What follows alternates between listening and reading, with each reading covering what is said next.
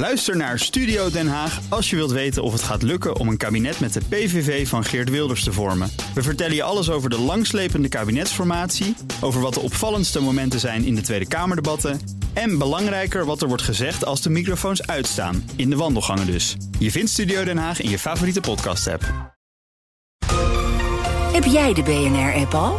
Met breaking news in de podcast De Koude Crypto-oorlog. Download app en blijf scherp.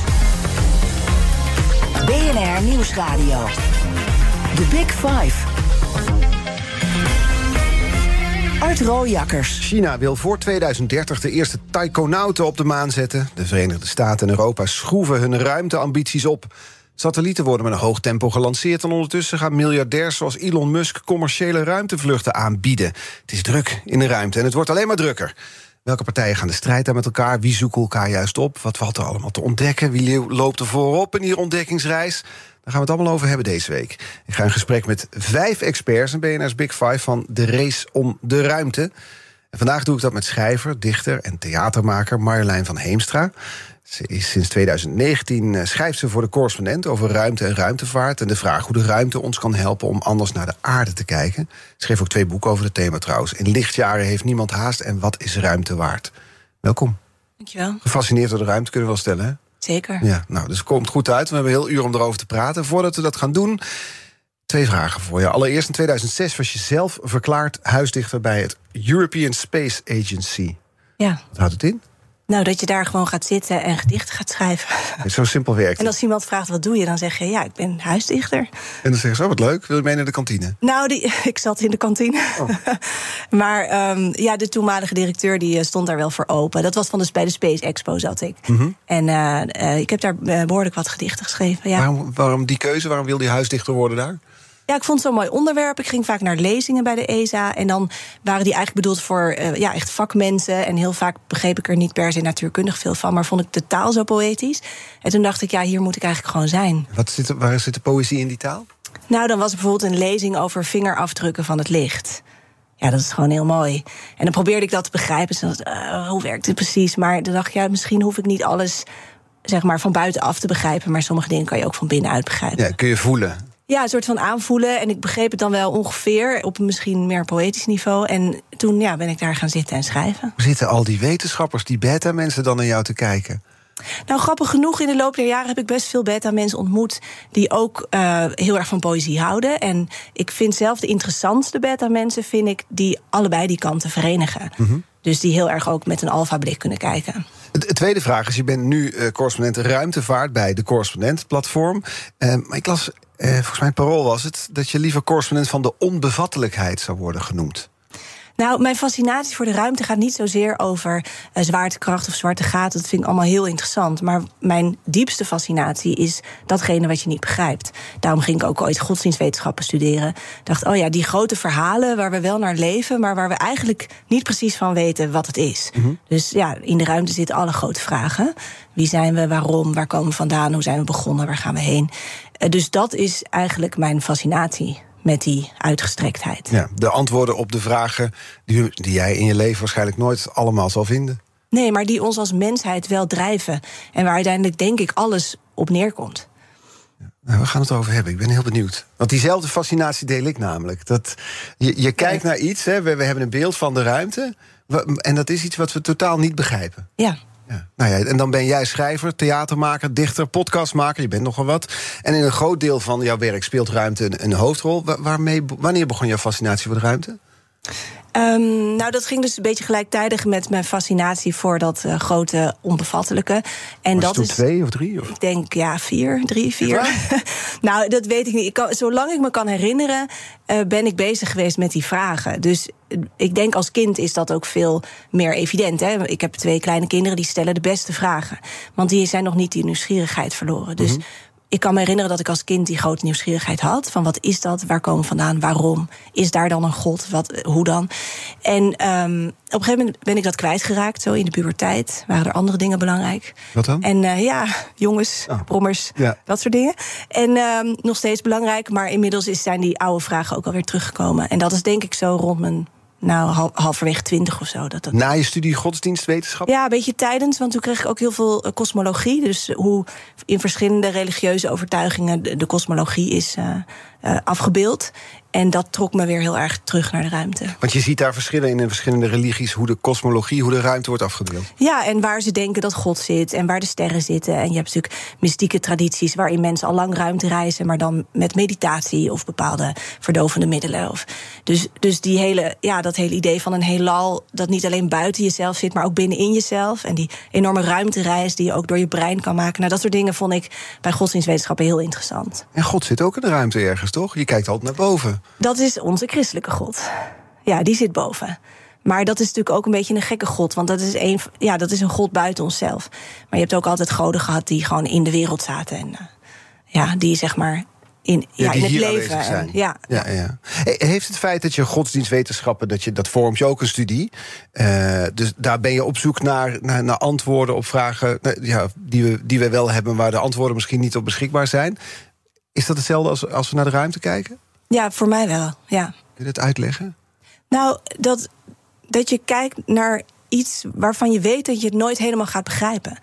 En ik vind dat ook zo'n interessant idee van God, want het wordt heel vaak genoemd. En sommige mensen denken wel dat ze hem of haar begrijpen of het. Maar het is een heel abstract fenomeen. En toch leven de meeste mensen op aarde nog steeds naar dat idee van God. Terwijl ze helemaal niet precies weten wat het is. En de ruimte is ja, dat is net zo'n groot mysterie eigenlijk. Dat is niet per se abstract, want God is een verhaal, denk, denk ik, dat wij hebben vormgegeven, de mens. Maar de ruimte is, uh, stelt ons voor net zoveel vragen. Ook morele vragen. Wie zijn we en waartoe zijn we hier op aarde? Want als wij de enige zijn, in, voor zover we nu weten, hè, in een hele wijde omtrek, zijn wij het enige soort leven als als wij, zeg maar. Mm-hmm. Dan uh, heb je toch ook meteen allerlei vragen van: oké, okay, maar als wij de enige zijn, is er dan een opdracht? Is er dan een manier waarop we zouden moeten leven? Wat betekent dat dan?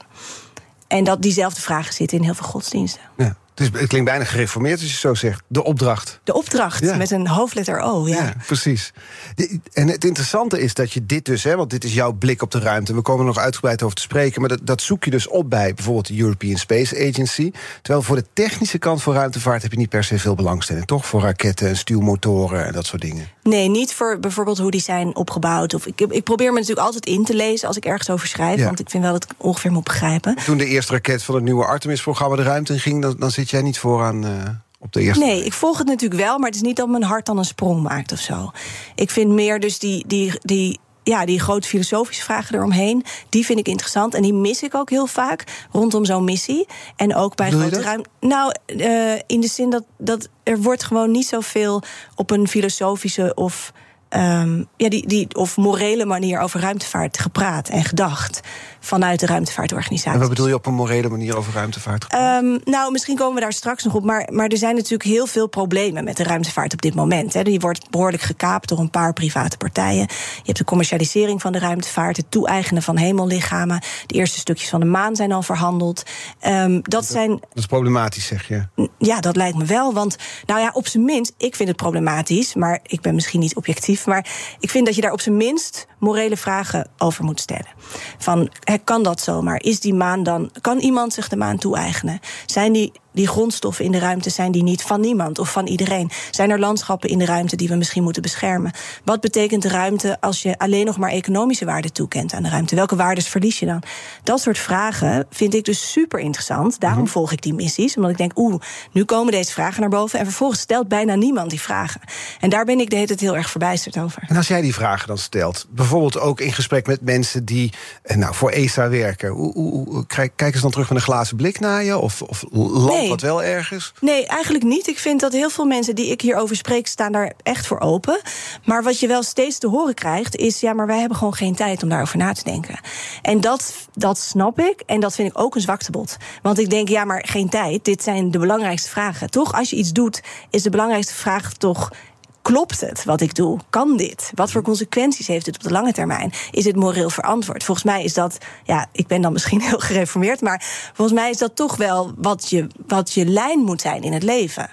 Bedoel, los van alle, alle andere dingen. Je doet iets en je vraag is: waarom doe je het? Wat is de consequentie? Is het goed? Mm -hmm. Voor zover je dat kan beoordelen. Ik ben katholiek opgevoed, dus ik zit anders in elkaar. Ik ja, heb jij neemt dus, gewoon een. Uh, ik heb een sterker oog gekregen.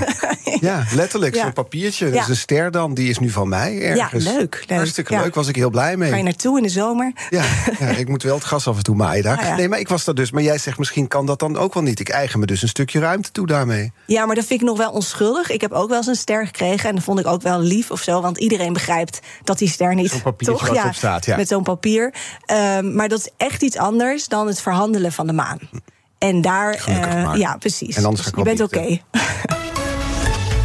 The Big Five. Art Rojakkers. Met vandaag de gast schrijver, dichter, theatermaker Marjolein van Heemstra. Een fascinatie voor de ruimte heeft ze. Eh, schreef er ook boeken over. Bijvoorbeeld In lichtjaren heeft niemand haast. Daarin onderzocht je hoe de ruimte ons anders kan doen kijken naar de aarde en onszelf. Klopt hè? Ja. Wat, wat was je conclusie? nou, heb je even. Ja, eh, heel kort gezegd.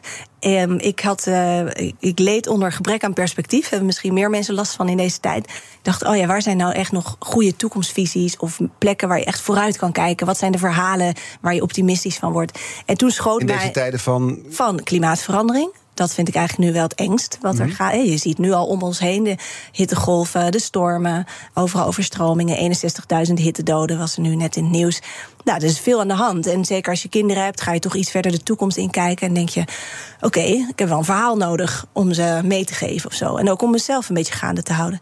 En toen eh, schoot me op een nacht die eh, foto te binnen van de Hubble Ultra Deep Field. En dat zijn 3000 sterrenstelsels. Maar het is een prachtige foto. Het is de voorloper van de James Webb-telescoop. En dan kijk je dus heel diep de ruimte in. En ik vond dat ineens zo geruststellend dat ik dacht: oh ja, nou, de relativering daarvan. Zonder zeg maar alle problemen die we hier hebben eh, helemaal weg te. niet wegrelativeren, maar meer kijken van: oh ja, dat is er ook nog. We zitten ook op een planeet, we zitten ook in een zonnestelsel. Het is gigantisch, we weten het niet. Ik weet niet waar, waar ik vandaan kom. Ik ben ook maar uit die grondstoffen uit de ruimte opgebouwd. Niemand, niemand begrijpt. Dus ik had al die een soort van hele relativerende gedachten bij die foto. En toen dacht ik: volgens mij moet ik een ruimtereis maken op aarde. En me gewoon meer bezig gaan houden met die ruimte. Om steeds naast dat hele gejaagde urgentiegevoel, want dat heb ik ook. We moeten dingen veranderen, we moeten dingen, hè, we moeten straat op. ehm, ook een gevoel te hebben van: oké, in de long run draait de aarde door. Eh, gaat het zonnestelsel verder. Op een gegeven moment explodeert de zon. Eh, eh, dus een soort van die extreem lange termijn ook nog in het vizier te houden. Want ik dacht, dat ben je ook als mens. En anders zit je alleen maar in een soort paniektoestand van... wat moeten we doen, wat moeten we doen? Naast al dat best wel gestreste bestaan van... Hè, iedereen werkt en je hebt kinderen... en je hebt de godganse dag WhatsApps die binnenstromen. Dus dacht ik, ik heb gewoon... Ik heb ruimte nodig en tijd. En dan ruimte in de letterlijke zin. En toen ben je een ruimtereis op aarde gaan maken. Ja. Kun je eens uitleggen wat het inhoudt? Ja, ik ben eigenlijk langs allerlei plekken en mensen gegaan die zich bezighouden met de ruimte. Dus een Marsmissie bijvoorbeeld in Barcelona. Dan ehm, waren ze helemaal bezig met het samenstellen van die kringloop. Die dan meegaat op die hele lange missie naar Mars. Ehm, als we ooit naar Mars gaan. Maar dat vond ik heel mooi, want daar zie je dus helemaal dat de mens totaal afhankelijk is van bijvoorbeeld sla en spirulina. En ik vond het zo'n grappig idee van je kan eigenlijk als mens helemaal niet als autonoom wezen de aarde verlaten. Je hebt altijd andere vormen van leven nodig. Je moet iets meenemen. Je moet altijd iets meenemen, maar misschien zegt dat dus ook wel dat je helemaal niet autonoom bent. En dat je ook een beetje sla bent en ook een beetje spirulina, eh, zeg maar. In de... Laten we daar eens dieper in duiken. Nou, want- ik dacht, ik dacht zo. Kijk, stel je voor. Eh, er zou intelligent buitenaards leven zijn. Die ziet een raket, zitten mensen in op weg naar Mars. Maar er zitten niet alleen mensen in, er zit sla in en tomaten en spiruline. Dan denkt zo'n wezen toch van, ah, dit is één wezen. Want dit is één kringloop, het is een cirkel. Want de mens, eh, die- dat, die kringloop hebben ze helemaal uitgedacht. En dan, dan kijkt zo'n buitenaards wezen waarschijnlijk naar een wezen... dat bestaat uit mens, sla en spirulina. Een drie-eenheid Een drie-eenheid. En, en toen dacht ik, ja, maar eigenlijk zijn we dat natuurlijk ook. En als je op die manier naar jezelf en je omgeving kijkt, dan kijk je veel meer vanuit de verbinding. En dan kan je denk ik veel beter zorgen voor datgene naast je. Eigenlijk is dat wat je nu beschrijft, vindt een ruimtereis op aarde.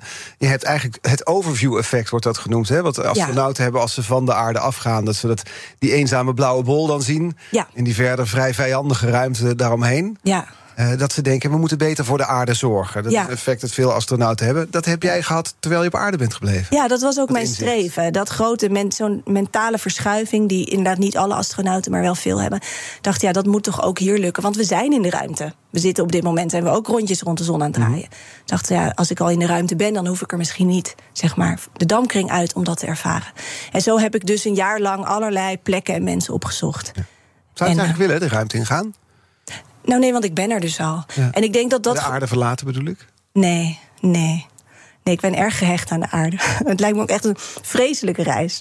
En dat is ook nog de vraag met wie dan. Ik zou Ja. zeker niet met zo'n miljardair in zo'n... Oh, met Jeff Bezos. Lijkt me Als je daarnaast oh, zit, ja, ik zei het gisteren ook al. je- Ja. Ja. En dat hij ook maar eindeloos blijft praten. En hoe moet high-fiven met hem en de knikkers in de lucht moet gooien. Ja.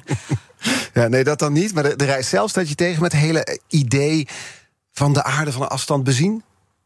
Ja, dat is natuurlijk, dat lijkt me wel magisch, absoluut. En ja, nee, en dat als ik de reis mocht overslaan en ik mocht één wandeling maken over Mars bijvoorbeeld, dat zou ik wel echt gek vinden. Ja. Dat landschap, dat lijkt me zo waanzinnig. En die hoogste berg van ons zonnestelsel, echt zo met eigen oog zien. En de ondergaande zon daar, je hebt zo'n soort van hele rare blauwe zonsondergang. Ja, dat lijkt me echt te gek. Ja, ja. Maar eigenlijk stelde die ruimtereis jou dus hè, in staat het leven op aarde.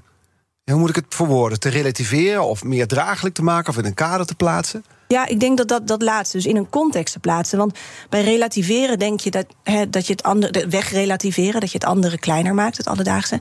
Maar wat ik mooi vond aan. Ik zag dat woord relativeren ook ineens anders, omdat er een relatie in zit.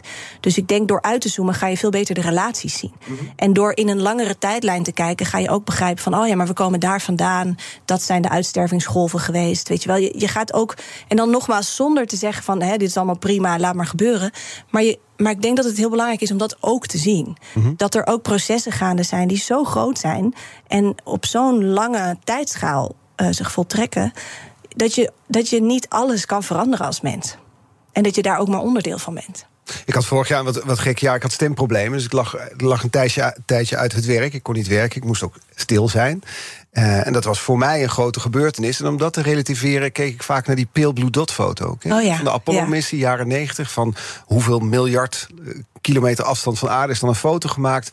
Je ziet een zwart ruimtelandschap. Of ruimte, het is zwart. En één pixel daarvan is de aarde. En daarop vindt alles plaats. Ja. Dat was mijn Met die hele mooie tekst van Carl Sagan. Precies, ja. Van de Die heeft hij op. Valentijnsdag eh, laten maken, hè, Ja. als liefdesverklaring. Ja, en waarin hij zegt: van, kijk maar eens goed, dit is alles wat we hebben. Ja, ja, Eigenlijk dat. ja. Kun je, snap, snap je waar, waar ik mee, waar dan ik, waar ik, nou, ik ga ervan stotteren, waar ik naar op zoek was? Is Ja, zeker. parallellen Ja. waar jij mee bezig bent? Ja, absoluut. Omdat je, het gekke is dus dat je enerzijds door uit te zoomen kun je dingen relativeren. En anderzijds maakt het je meer gehecht aan wat er is. En dat vind ik interessant. Want alleen maar relativeren, daar word je cynisch van. Dan ga je zeggen van nou, het doet er allemaal niet Het toe. Die uit- uit. de aarde redt zich wel. Maar als je zo'n afstand neemt om juist die nabijheid te voelen. En dat is ook wat uit het onderzoek naar het overzichtseffect blijkt. Dat door de afstand voelen die astronauten nabijheid tot de aarde. Dus soms door juist ergens uit te stappen en nou, stil te zijn, een jaar, eh, kan je heel erg de nabijheid gaan voelen. eh, van datgene waar je afstand van hebt genomen. En dat vind ik heel interessant. En het interessante is dat dat in heel veel religieuze praktijken natuurlijk ook gebeurt. Mhm. Dus het is ook een soort ja, meditatiepraktijk of zo. Maar nu denk ik heel even aan de BNR-luisteraar... die Ja. wellicht op dit moment in de file staat ergens... en denkt, het is allemaal leuk en aardig, die ruimte voor jullie. Maar ik sta hier nou ik sta hier al tien minuten stil. Ik heb haast, ik moet naar mijn afspraak toe. Ja. Dus help die luisteraars. Hoe krijg je nou de blik van een ruimtevader? Wat, wat zou je luisteraar willen meegeven? Het is eigenlijk relatief simpel. Maar je moet om te beginnen een klein beetje vertragen. Dus je moet even denken van oké, die afspraak is heel belangrijk, maar ook niet. Hè, want tijd is misschien, tijd bestaat misschien überhaupt wel niet. En ehm, wat mij altijd heel erg helpt, is bijvoorbeeld naar de wolken kijken. Of naar als je eh, bewust wordt van de atmosfeer waar we in zitten. En dat je denkt, oh ja, er zit gewoon een dampkring rond deze aarde. Of een ondergaande zon. En dan echt beseffen van nee, die zon gaat niet onder, wij draaien weg. En dan die wegdraaiende beweging even proberen te voelen. Dat vind ik heel interessant. Want dan voel je namelijk echt dat je op een planeet zit. En, en dat is zo magisch. En dat we ook nog waarschijnlijk de enige planeet zijn met dit soort leven in het zonnestelsel. We zitten net goed, zo in die habitable zone in ons zonnestelsel. Ja, dat is. Als je daar echt over gaat nadenken, dat we nu zo die rondjes aan het draaien zijn op alle mogelijke manieren. De zon draait ook weer, ons melkwegstelsel draait ook weer. We zijn op duizend manieren aan het draaien en tollen. En we denken dat we stilstaan, maar dat is ook maar gewoon de zwaartekracht. En eigenlijk hang je misschien wel ondersteboven. Dat vind ik ook altijd een heel fijn idee. Er is geen boven en beneden in de ruimte. Dus we hangen nu ook soort van met ons hoofd gewoon naar het grote zwarte niks. Dat helpt mij, dat soort gedachten. Dat helpt je misschien die file uit waar je nu eh, wellicht in staat te luisteren. Ik hoop het ook voor ze. Gisteren was hier Mark Kleinwol te gast. Hij is eh, directeur van het Radboud Radiolab.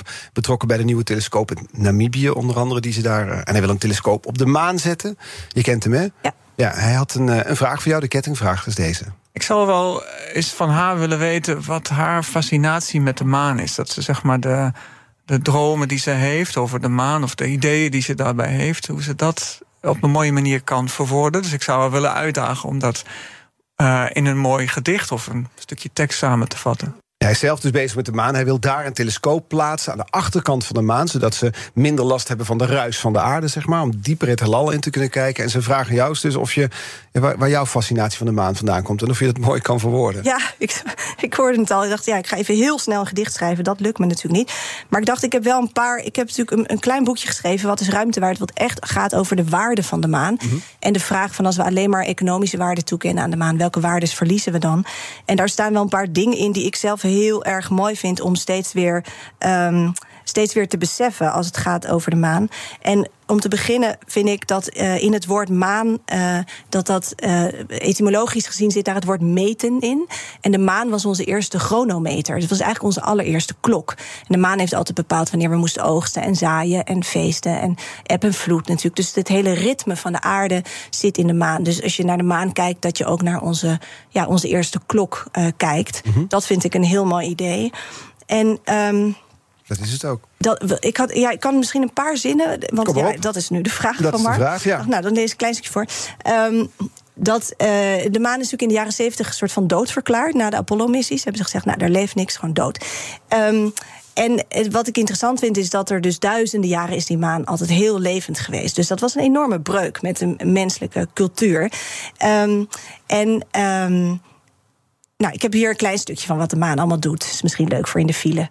Uh, de maan bepaalt wanneer palingen migreren, welke nachten de oehoe zijn veren oppoetst om in haar koude licht soortgenoten te verleiden. Ze beïnvloedt de routes van mestkevers en de ontwikkeling van wortelstelsels die het snelst groeien tijdens een dalende maan. De zeedruif laat zich alleen bevruchten tijdens de volle maan van juli. Het is nog altijd onduidelijk hoe die kleine bleke kwal zo precies weet met welk maanlicht hij van doen heeft. En jaarlijks doet de maan ook miljoenen mensen samenstromen. In ceremonies gebaseerd op haar cycli. Van de maandans in Mexico en de Hindoeïstische dag van de volle maan tot de maanfestivals door heel Azië. Geen hemellichaam is verbonden aan zoveel feesten en rituelen. Niet verwonderlijk, want de maan is het enige landschap waar iedereen ter wereld op uitkijkt. De maan. Mooi omschreven door Marjolein van Heemstra. We gaan het er straks over hebben of je dan die maan zomaar mag... of er mag gaan oogsten en economisch mag gaan benutten... grondstoffen weg mag halen, als het ook zoiets mythisch is... als wat ze net beschrijft. Dus blijf luisteren. Ook Thomas van Zeil vind je in de BNR-app. Je kunt live naar mij luisteren in Zaken doen. De BNR-app met breaking news, het laatste zakelijke nieuws... en je vindt er alle BNR-podcasts, bijvoorbeeld Het Nieuwe Geld. Download nu de gratis BNR-app en blijf scherp. Blijf scherp. BNR Nieuwsradio. The Big Five. Art Rooijakkers. Welkom bij tweede half uur. Deze week praat ik met vijf kopstukken uit de wereld van de race om de ruimte. Morgen is dat Marco Langbroek. Hij is satellietspotter en docent Space Situational Awareness aan de TU Delft over de toenemende drukte in de ruimte. Vandaag de gastschrijver, dichter, theatermaker Marlijn van Heemstra. Uh, komend half uur wil ik graag nog twee onderwerpen sowieso met je bespreken. Namelijk jouw doel, het heelal dichterbij te brengen. En de race om de ruimte, waar we deze week sowieso over hebben. Laten we met het laatste beginnen, want de mens wil voet zetten op Mars. Miljardairs willen commerciële ruimtevaart aanbieden. Ruimtemijnbouw wordt serieus onderzocht en berekend. Ben je enthousiast over die ontwikkelingen? Helemaal niet. dat zal je niet verbazen. Um, nee, ik ben daar niet enthousiast over. Nee, nee in ieder geval niet die, die commerciële interesse in de ruimte. Ik vind dat echt heel zorgwekkend. Omdat er een heel klein, echt een handjevol mensen nu uh, daar bepaalt wat er gebeurt. En ook profiteert van iets waarvan je echt kan afvragen ja, of dat van, van hen is. En en als daar winst wordt gemaakt, of dat niet eerlijk verdeeld zou moeten worden. Ik kwam ergens tegen jouw werk dat je het kolonialisme noemt. Kolonialisme ja, in de ruimte. Ik, ik, noem het niet alleen zo, ze noemen het zelf zo. Ik ben ook de hele tijd verbijsterd over met hoeveel gemak dat woord uh, kolonialisme steeds opduikt in de commerciële ruimtevaart. Ik denk, hè, maar dat gingen we toch niet meer doen? Maar dat klaarblijkelijk wel. Mhm. ja. ja. Want het is dus zo, je, je ziet echt parallellen met hoe we dat hier op aarde deden? Zeker, dat je de verte inkijkt en denkt: oh god, dat land is, uh, is nog van niemand. Hoewel dat natuurlijk in het oude koloniale systeem absoluut wel waar was, maar dat werd dan niet zo gezien. Eh, dat kunnen we ons toe-eigenen en dat gebeurt natuurlijk nu precies hetzelfde. En de consequenties zijn anders, want het is niet zo dat daar allemaal mensen wonen. En misschien ook niet ecosystemen die je verwoest. Hoewel we heel veel ook nog niet weten, bijvoorbeeld over de maan en hoe die precies werkt of Mars.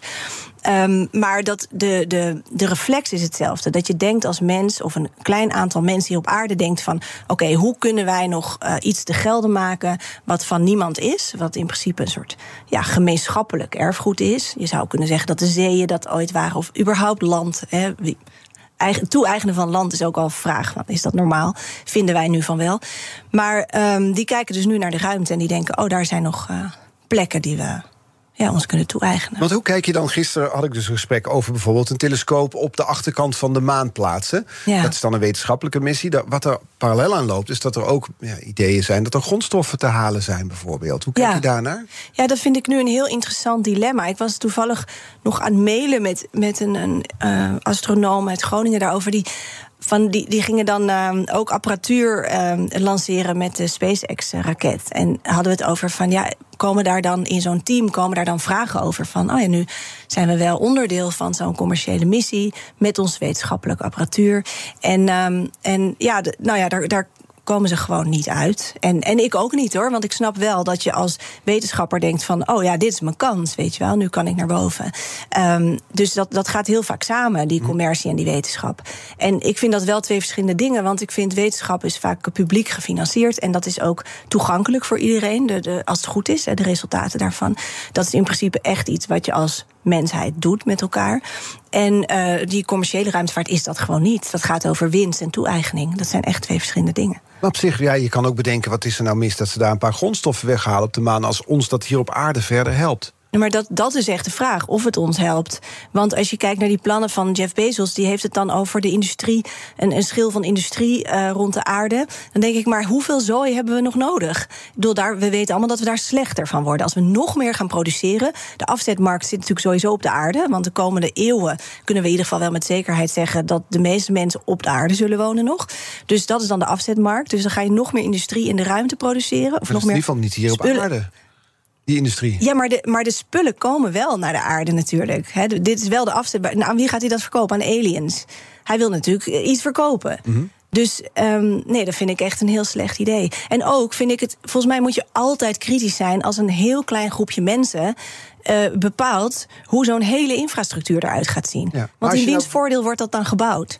Nou ja, misschien, weet ik het, er kunnen grondstoffen gevonden worden voor zonnepanelen. Misschien kunnen we zo klimaatverandering wel tegengaan of omkeren. Uiteraard zullen er er zullen absoluut uh, ontwikkelingen zijn daar die ook in ons voordeel werken. Dat weet ik zeker.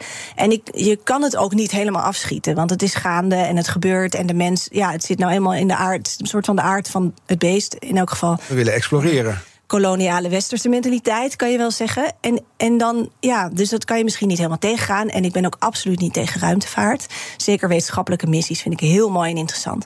Maar volgens mij moet je wel heel kritisch zijn op wie, wie geeft dat vorm en wie heeft daar de macht en welke wetgeving is daar eigenlijk. En ja, wie, wie heeft hier profijt van? En ik denk als je alles zeg maar onder de streep, vraag ik me echt af hoeveel mensen profijt gaan hebben van wat Elon Musk en Jeff Bezos nu aan het opzetten zijn. Dat, dat, ik vind dat een hele grote vraag. Ik heb nog geen overtuigende uh, pleidooien gelezen waar nou echt uit blijkt van, maar kijk, hierom gaat de mensheid vooruit als zij de ruimte toege toegeëigend hebben. Wat ik me heb laten vertellen is als je bijvoorbeeld commerciële luchtvaart, sorry, ruimtevaart hebt, dat het hetzelfde gaat. Dat heeft André Kuipers, die hier ooit een gast was, notabene ja. gezegd. Daar zal het hetzelfde mee gaan als commerciële luchtvaart. Dus in eerste instantie is dat duur voor de happy few. Uh, maar doordat je ermee begint, ga je uiteindelijk werken naar een manier zodat dit voor een groter publiek bereikbaar is. En dat dat de eerste stap is naar, nou ja, naar andere planeten voor de mensheid. Je moet ergens ja. beginnen. Ja, maar dan vraag ik me wel af. Kijk, natuurlijk, wat, wat goed is, of je zou kunnen zeggen goed voor de ruimtevaart en die, die commercialisering is dat het nu veel sneller gaat en makkelijker gaat. He, dus dat ook wetenschappelijke missies makkelijker naar boven kunnen. Dat je niet geen logge organisaties meer hebt en, mm -hmm. en ja, een soort mean en lean um, opgebouwd is. Dat, dat kan, als je in de ruimtevaart werkt, kan ik me voorstellen dat je daar heel enthousiast over bent. En dat, dat begrijp ik. Maar bijvoorbeeld dat het uh, iets zou worden als de luchtvaart. Je wilt toch niet. Ik vind dat idee van ruimtetoerisme vind ik echt object in deze tijd. Dat kan niet. Je kan niet zoveel gaan lanceren wetende dat we hier onze uitstoot moeten verminderen. Dat kan gewoon niet. We zijn allemaal aan het nadenken over hoe we in godsnaam die klimaatdoelen gaan halen. En dan gaan we nu denken van, oh ja, het is leuk, want er kunnen meer mensen de ruimte in. Nee, het is de escape, het is de ontsnapping. Het is totaal escapisme, is dat. Ja, maar als je dus, maar we zullen het ergens vandaan moeten halen. Dus misschien is dat de manier dus om nou ja, de stap naar een andere planeet te maken. Nou, dat, dat denk ik. Dat is toch het verhaal wat daarbij verteld Dat is, precies, dat is het verhaal wat erbij verteld wordt. En dat is natuurlijk ook heel erg het verhaal van, vooral van Elon Musk. Van, hè, ik ga de mensheid redden, want ik ga ons allemaal van deze planeet weghalen. Nou, ik vraag me af wie die precies van de planeet gaat weghalen, want de meeste mensen blijven natuurlijk hier. Dus het is nog de vraag wie die dan meeneemt, als het ooit gebeurt. En wie dat Maar- wil met hem. Wie, er, wie dat wil. Maar hij, hij, dat is natuurlijk een heel oud mechanisme, hè, wat profeten ook altijd hebben gedaan in, in religies. Je gaat ergens staan schreeuwen van oeh, de eindtijd. En hij doet dat dan, vind ik heel interessant. Dan denk ik, ja, er is heel veel aan de hand. Maar hij heeft het de hele tijd over een meteorietinslag die ons dan allemaal zou nekken.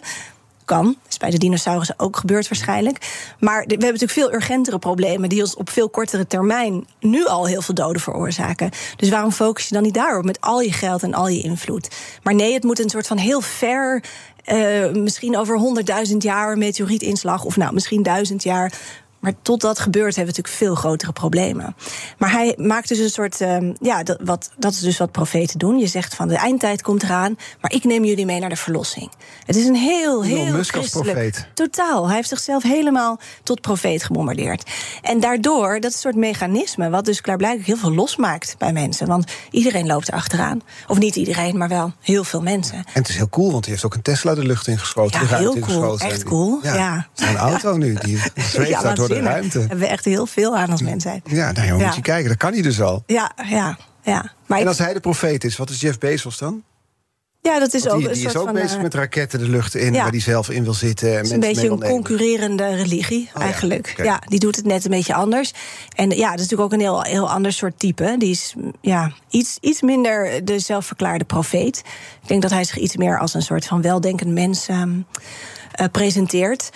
Maar dan nog, ja, ik vond zelf toen, toen hij die ruimte inging in die soort van vallensachtige raket, toch? Dat was gewoon een grote grap. En dat hij dan ook nog presteert om mensen op aarde te bedanken voor het feit dat hij, terwijl iedereen weet hoe, hoe hij al die rechtszaken over eh, de schendingen van arbeidsrechten bij Amazon en zo, dat je denkt, hoe haal je het in je hoofd om dit te zeggen?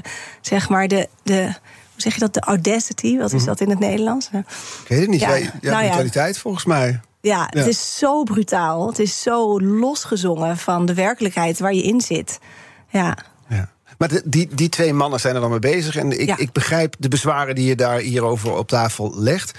Het idee natuurlijk bij ruimtevaart, of het probleem in jouw ogen dan, is dat er een samenwerking bijna altijd nodig is tussen commercie en wetenschap. om Ja. maar iets van, nou letterlijk van de grond te krijgen. ja, inmiddels natuurlijk wel.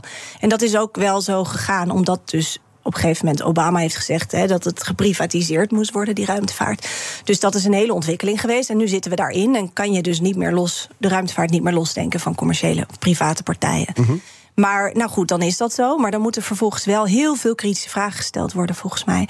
En dan moet je echt gaan denken over de ruimte eigenlijk als, als over een plek op aarde. Oké, maar van wie is dat dan? Hoe delen we Dus dat zoals dan we in? omgaan met de Noord- en de Zuidpool. Ja, met Antarctica of zo, daar zijn ook allerlei regels. En dat, dat is ook al ingewikkeld. Of eh, open zee.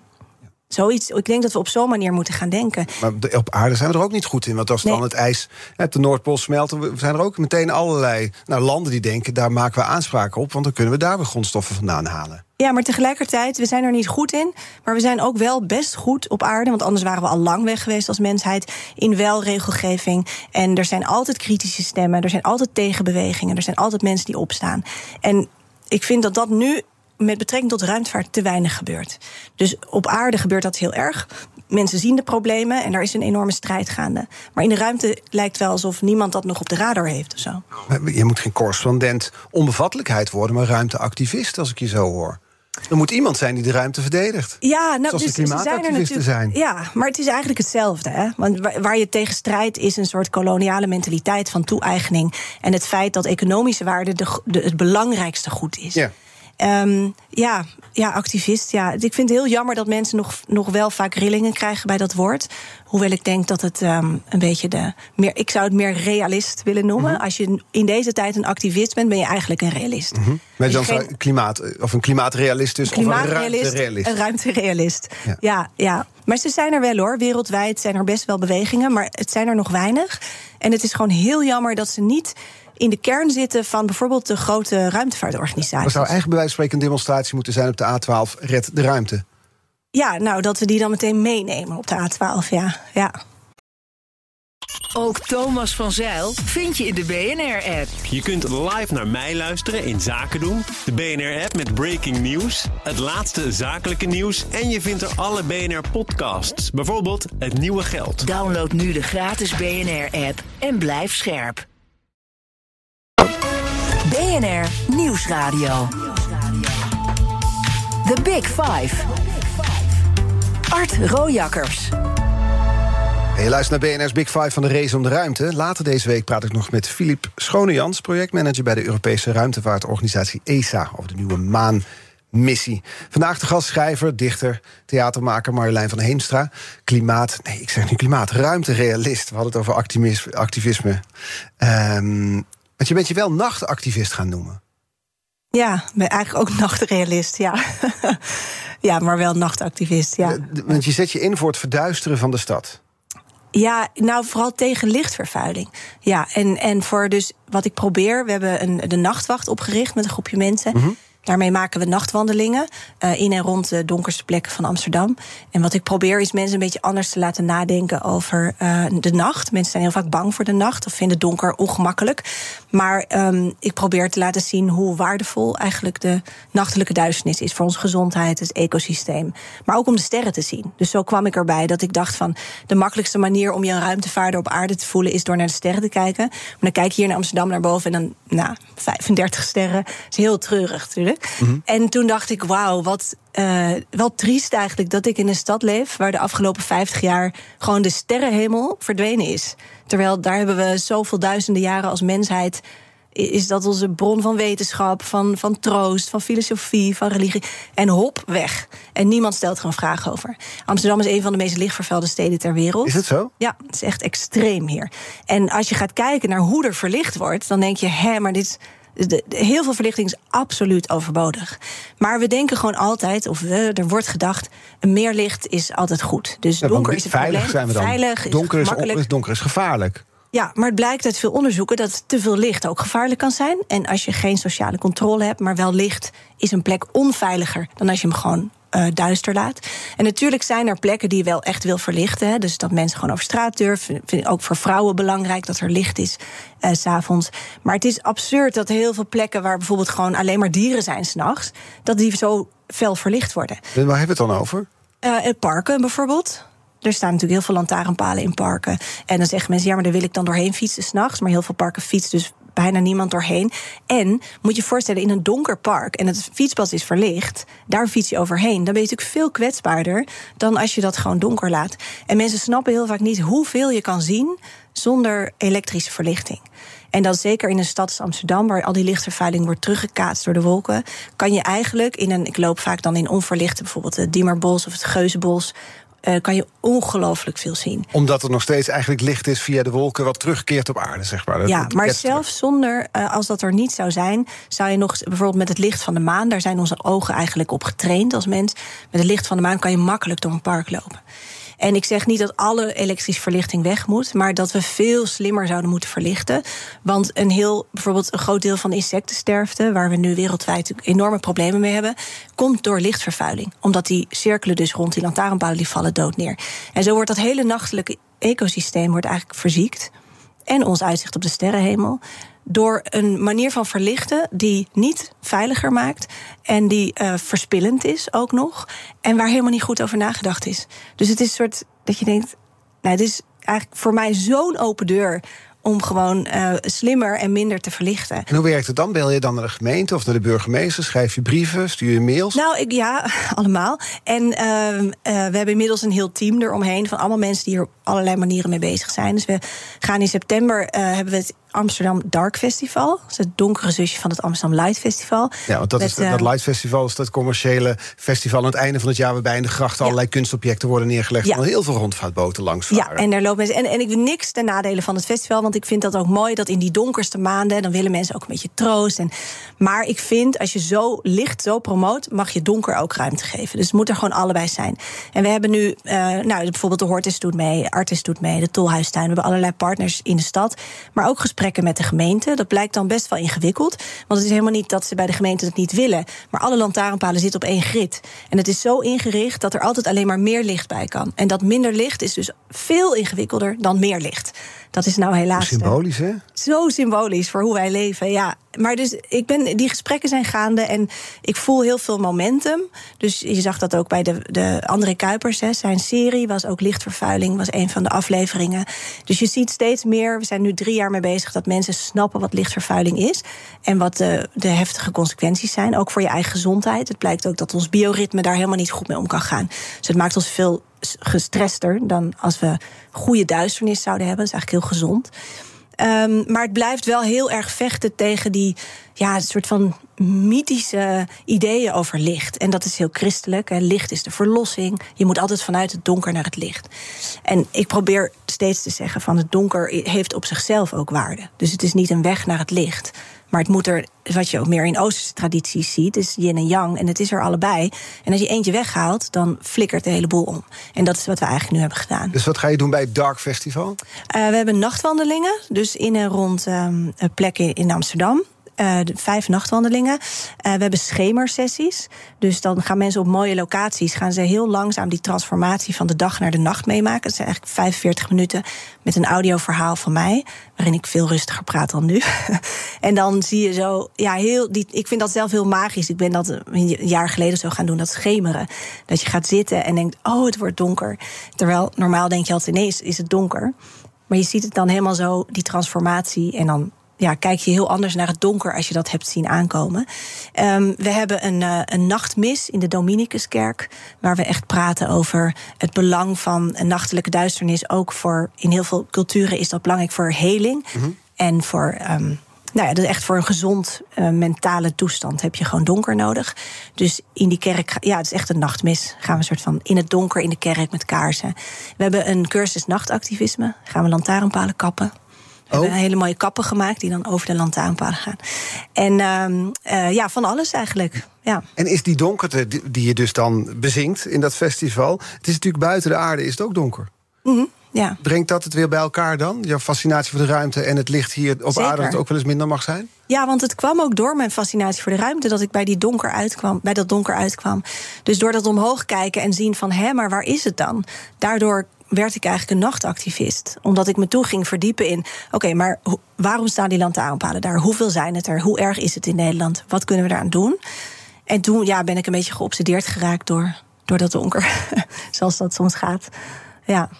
Morgen is een hele andere gast hier. Marco Langbroek, ik noem hem al. Hij is satellietspotter en docent Space Situational Awareness. Ja. Weet je meteen wat het is, toch? Uh, ja, dat gaat over waar alles hangt en, uh, en ja, ja, vaart in de ruimte. Precies, ja. Aan de TU Delft, wat zou je van hem willen weten? Ja, wat ik interessant vind, is dat je ziet dat in die nabije ruimte, dus die baan om de aarde, die best wel dicht bij ons is, daar, daar is het heel druk. Daar willen heel veel mensen satellieten hangen.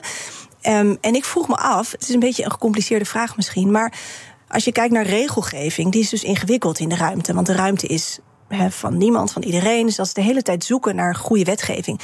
Zou het iets oplossen als je die nabije ruimte, die eigenlijk helemaal niet zo ver is, he, tot 2000 kilometer geloof ik boven de aarde.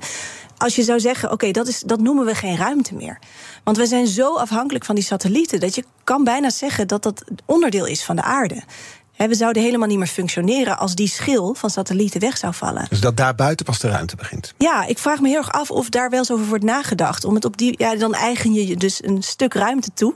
Maar dat je zegt van de aarde houdt pas daar op. Want dan kan je misschien wel die wetgeving hier op aarde toepassen op die ruimte. En dan heb je een heel ander verhaal. We gaan het morgen vragen. Dus Marco Langbroek, uh, docent Space Situational Awareness. Ik vind het zo'n mooie term dat ik het maar blijf zeggen. Uh, aan de TU uh, Delft. We hebben nog een minuut. Weet je waar we het helemaal niet over gehad hebben? UFO's. Ah, Zonde, ja, hè? kunnen we echt, daar kan ik uren over praten. Ja. Heb je er ooit een gezien? Uh, nee, Wordt dat lacherig gedaan over mensen die ze zien? Ja, omdat ze natuurlijk heel erg associëren met complottheorieën. En, maar het idee dat er, dat er fenomenen zijn die wij niet begrijpen, is natuurlijk heel logisch. Want ja, we begrijpen niet alles. Meteen. Wat zeg je? En ook bijna religieus meteen. Ja, nou, daar, ja, daar schuurt het een beetje tegenaan. Ja, maar heb jij wel eens een UFO gezien? Nee, volgens mij niet. Nee. Tenminste, ja, van die filmpjes dan op YouTube. Mhm. Ja, maar niet zelf in het echt. Wat ik wel ooit heb gezien, dus daarom vind ik het mooi wat je doet met het festival als het donker is. Een keer op een reis een bril van iemand opgezet. Ik heb zelf geen bril. En naar de nachtelijke hemel gekeken. Ja. En toen gingen mijn ogen letterlijk open. Toen zag ik veel meer sterren dan uh, oh, ja? ik zelf zie. Alsof ja. ik een vergrootglas kreeg. Dus dat was ook een, een bijzondere ervaring. Ja, ja. Daar laat ik de luisteraar graag mee achter... voordat ze naar BNR Breekt toe gaan... en het gaan hebben over een nieuwe generatie politici. Dankjewel, Marjolein van Heemstra. Ja, ook, bedankt. Schrijver, dichter, theatermaker. Um, onze aflevering zijn terug te luisteren als podcast. Doe dat vooral nu op deze zender. Iwan Verrips met BNR Breekt. Tot morgen. Ook Bas van Werven vind je in de BNR-app. Ja, je kunt live naar mij en Iwan luisteren tijdens de ochtendspits. Je krijgt een melding van Breaking News. En niet alleen onze podcast Ochtendnieuws, maar alle BNR-podcasts vind je in de app. Download nu de gratis BNR-app en blijf scherp.